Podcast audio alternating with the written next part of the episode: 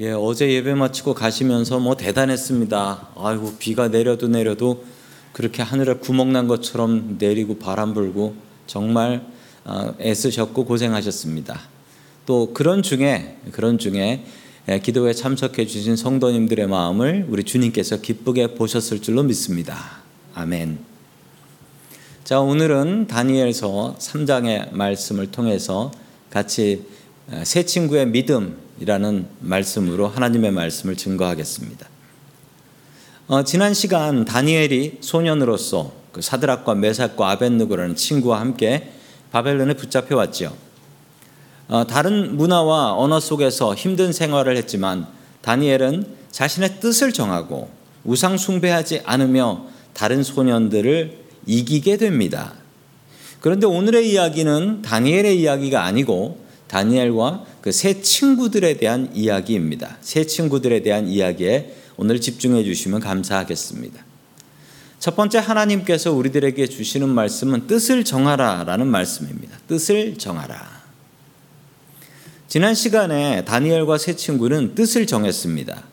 왕이 제공하는 음식을 거부했고 그러나 다른 소년들보다 훨씬 더 좋은 성적으로 더욱더 건강하게 예, 왕이 세운 학교 royal school이라고 합니다. 어, 왕이 세운 학교를 3년 동안 다니고 좋은 성적으로 졸업한 뒤에 왕궁에서 왕 옆에서 일을 하기 시작하게 됩니다. 그런데 이 장에서 아주 끔찍한 일이 벌어지게 됩니다. 이런 프로그램을 만들었던 사람이 느부갓네살이라는 왕인데요. 정확히 얘기하자면 이 느부갓네살 2세라는 왕이었고 이 바벨론의 최고의 전성기를 이끌었던 사람이며 예, 사담 후세인 대통령이 평소에 가장 존경했던 사람이 이 느부갓네살 2세였습니다. 느부갓네살 2세와 같은 나라를 세우겠다. 왜냐하면 그때 이 바벨론, 이란, 이라크 이쪽 지역에 있는 나라들이 전 세계를 지배했던 때였기 때문에 그렇습니다. 이 느부갓네살 왕이 어느 날 갑자기 꿈을 꿉니다. 근데 문제는 기분은 이상한데 그 꾼 꿈이 기억이 나지 않는다는 것이었죠. 느부갓네살 왕은 바벨론의 주술사 그리고 마술사, 점쟁이, 점성가를 모두 다 모읍니다. 이게 뭐 되게 무당 같은 소리로 들리시겠지만 이 사람들이 그 당시 최고의 과학자들이고 그리고 천문학자들이었습니다. 하늘을 보고 별을 연구하는 천문학자들이었죠. 그들에게 명령을 내립니다. 꿈을 해석하라고 명령한 게 아니고 내 꿈을 기억하고 해석해라. 내 꿈은 모른다. 이거였습니다. 아무도 알려주지 않은 꿈을 해석할 방법이 없었습니다. 느부갓네살 왕은 해석을 못하는 이들에게 너희들 모두 가짜다. 꿈을 주고 해몽하는 건 나라도 하겠다. 그거 아무렇게나 하면 누가 못하냐? 진짜라면 너희들이 내 꿈을 알아내야지 그게 진짜지. 너희들이 다 가짜다. 느부갓네살 왕은 엄청난 독재자였고 모든 점성술사들을 다 죽이려고 하는데 어, 그 중에는 다니엘도 포함되어 있었습니다. 바벨론은 점성술로 유명했죠. 별을 연구하는 학문으로는 세계 최고였습니다. 예수님께서 태어나셨을 때 별을 보고 찾아온 동방박사 그 사람들도 바벨론 쪽에서 온 점성술사들이었습니다. 그 꿈은 하나님께서 느부갓네살 왕에게 주신 꿈이었고 이 꿈을 다니엘에게 해석하게 해서 그 꿈으로 다니엘은 성공하게 되고요. 그리고 그 꿈 덕분에 다른 점성술사들도 죽지 않고 살 수 있게 되었습니다. 덕분에 다니엘은 왕 다음으로 높은 자리까지 올라갈 수 있게 되었습니다. 하나님께서 다니엘을 위해서 일을 하고 계십니다. 다니엘이 하나님을 위해서 뜻을 세웠기 때문이지요. 하나님 때문에 내가 바벨론에 살더라도 우상 숭배하지 않고 하나님 바르게 섬기면서 살겠습니다. 이 마음을 품었기 때문에 하나님께서는 다니엘을 위해서 계획을 세우시고 다니엘을 위해서 일하고 계셨던 것입니다. 이 마음을 분명히 배우십시오. 올 한 해 새로 한 해가 시작되었습니다. 2023년. 우리가 뜻을 정하는 것이 얼마나 중요하냐면 내가 하나님을 위한 뜻을 세우게 된다면 하나님께서는 나를 위한 뜻과 계획을 세우고 일하시기 시작하신다라는 사실입니다. 다니엘이 그랬으니까요. 주님 안에서 믿음의 결심과 결심과 도전을 할 수 있는 새해가 될 수 있기를 주의 이름으로 간절히 축원합니다. 아멘. 두 번째, 하나님께서 우리들에게 주시는 말씀은 하나님의 계획이 항상 옳다라는 사실입니다. 바벨론의 점성술사들의 자부심은 대단했습니다. 이 사람들이 무슨 점치는 사람들, 뭐 철학관 이런 사람들로 생각하시면은 큰 코 다치시는 거고요. 이 사람들은 과학자들이었습니다. 이 사람들은 별을 연구했고 수학을 연구했고 이 사람들은 과학자들이었습니다. 왕도 이 점성술사들의 조언을 받아서 나라를 운영했어요. 이 사람들이 아 내년에는 흉년이 올 것 같습니다. 그러니까 재정을 좀 타이트하게 하셔야 합니다. 내년엔 풍년이 올 것 같으니까 내년에는 마음껏 쓰셔도 됩니다. 이런 이야기들을 왕에게 해줄 수 있는 사람들이 이 점성술사들이었다라는 것입니다.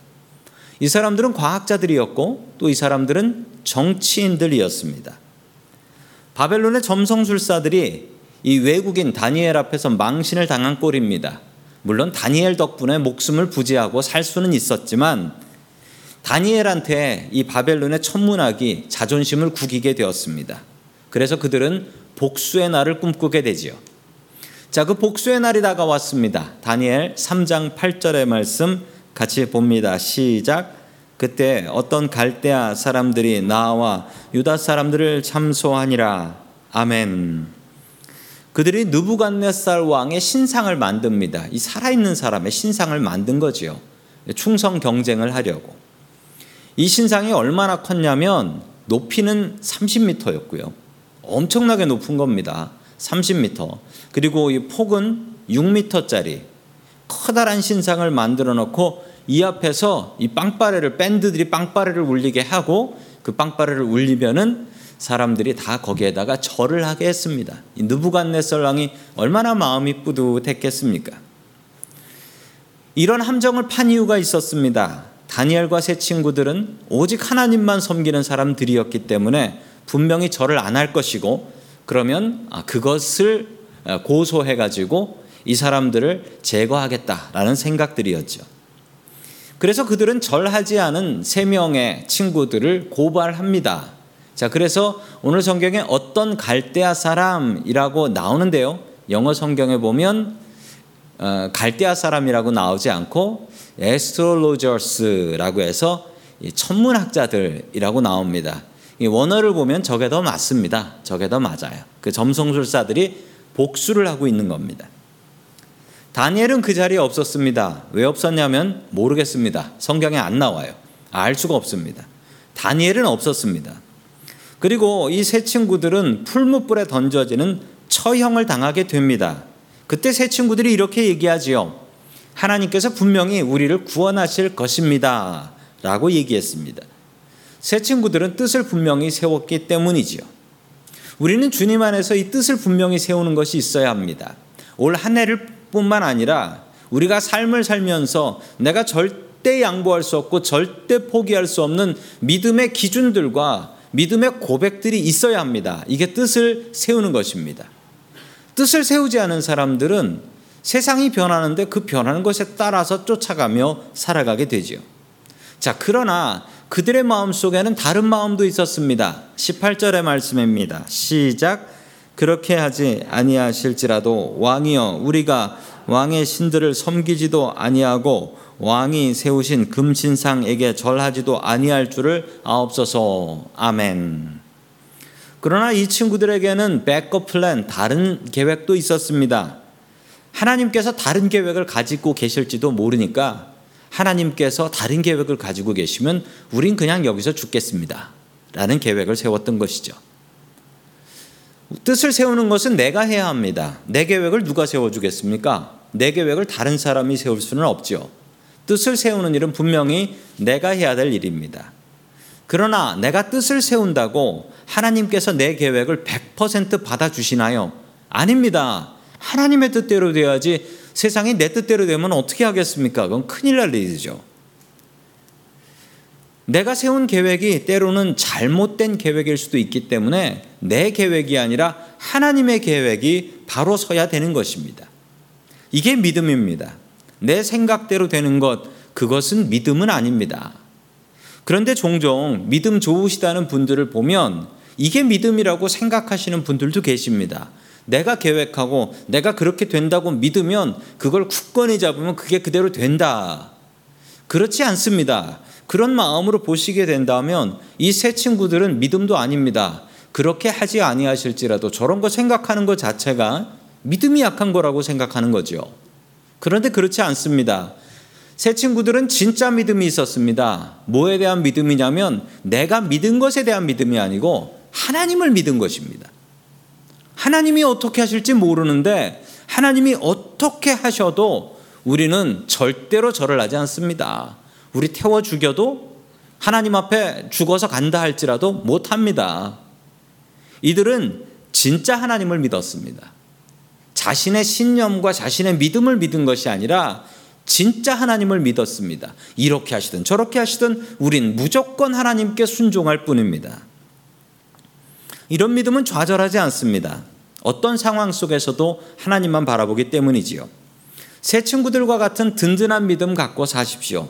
흔들리지 않는 믿음, 나 자신을 믿는 믿음이 아니라 오직 하나님을 그대로 믿는 믿음 갖고 살아갈 수 있는 올 한 해 될 수 있기를 주의 이름으로 간절히 축원합니다. 아멘. 마지막 세 번째로 하나님께서 우리들에게 주시는 말씀은 하나님의 계획은 항상 선하시다라는 말씀입니다. 새 친구들은 벌을 받게 되고 엄청난 풀목불 속에 던져지게 됩니다. 바로 죽을 것 같았던 이 세 친구에게 기막힌 일이 벌어집니다. 25절의 말씀입니다. 시작 왕이 또 말하여 이르되 문이 결박지 아니한 네 사람이 불 가운데로 다니는데 상하지도 아니하였고 그 넷째 모양은 신의 아들과 같도다 하고 아멘. 하나님께서 그들과 함께 하셨던 것입니다. 분명히 세 명을 던져 넣었는데 그들을 묶었던 줄들은 다 타서 없어져 버렸고 그래서 그들의 손, 손이 자유롭게 됐다는 것이죠. 그런데 세 명이 아니라 네 명이 있었고 분명히 그 실루엣을 보니까 넷째는 이건 사람이 아니라 신들의 아들과 같도다라고 그들이 고백했던 것입니다. 여러분 이분이 누구실까요? 이분이 분명히 하나님이십니다. 하나님께서 그들과 함께 하셨던 것입니다. 하나님께서 우리와 함께 하십니다. 우리는 이 신앙을 임마누엘이라고 합니다. 주님께서 우리와 함께 하신다. 우리가 고난 당할 때 주님께서는 무엇하고 계실까요? 주님께서는 나와 함께 고난을 당하시며 이 고난을 이겨라. 이기고 일어나면 내가 분명히 너에게 복을 내려주겠다라고 하며 우리에게 용기를 주십니다. 마음 같아선 그냥 고난을 안 주시면 좋겠는데 왜 고난을 주시고 옆에서 힘을 주실까요? 그 뒤에 이야기들을 보면 알 수가 있습니다. 다니엘서 3장 30절의 말씀입니다. 시작 왕이 사드락과 메삭과 아벤느고를 바벨론 지방에서 더욱 높이니라. 아멘. 이 일을 위해서 그런 것입니다. 이 고난이 왜 그들에게 닥쳤냐고요? 우리 다니엘을 보면요. 2장에서 다니엘이 느부갓네살 왕의 꿈을 해몽해서 왕 다음으로 높은 자리로 올라가게 됩니다. 3장에서 풀무불 사건을 통하여 사드락과 메삭과 아벤누고를 이 바벨론 지방에서 더욱더 높여 드리게 됩니다. 성도 여러분, 이 고난을 피했으면 그들이 높아질 수 있었을까요? 그들이 선한 영향력을 내는 지도자로 설 수 있었을까요? 없었을 것입니다.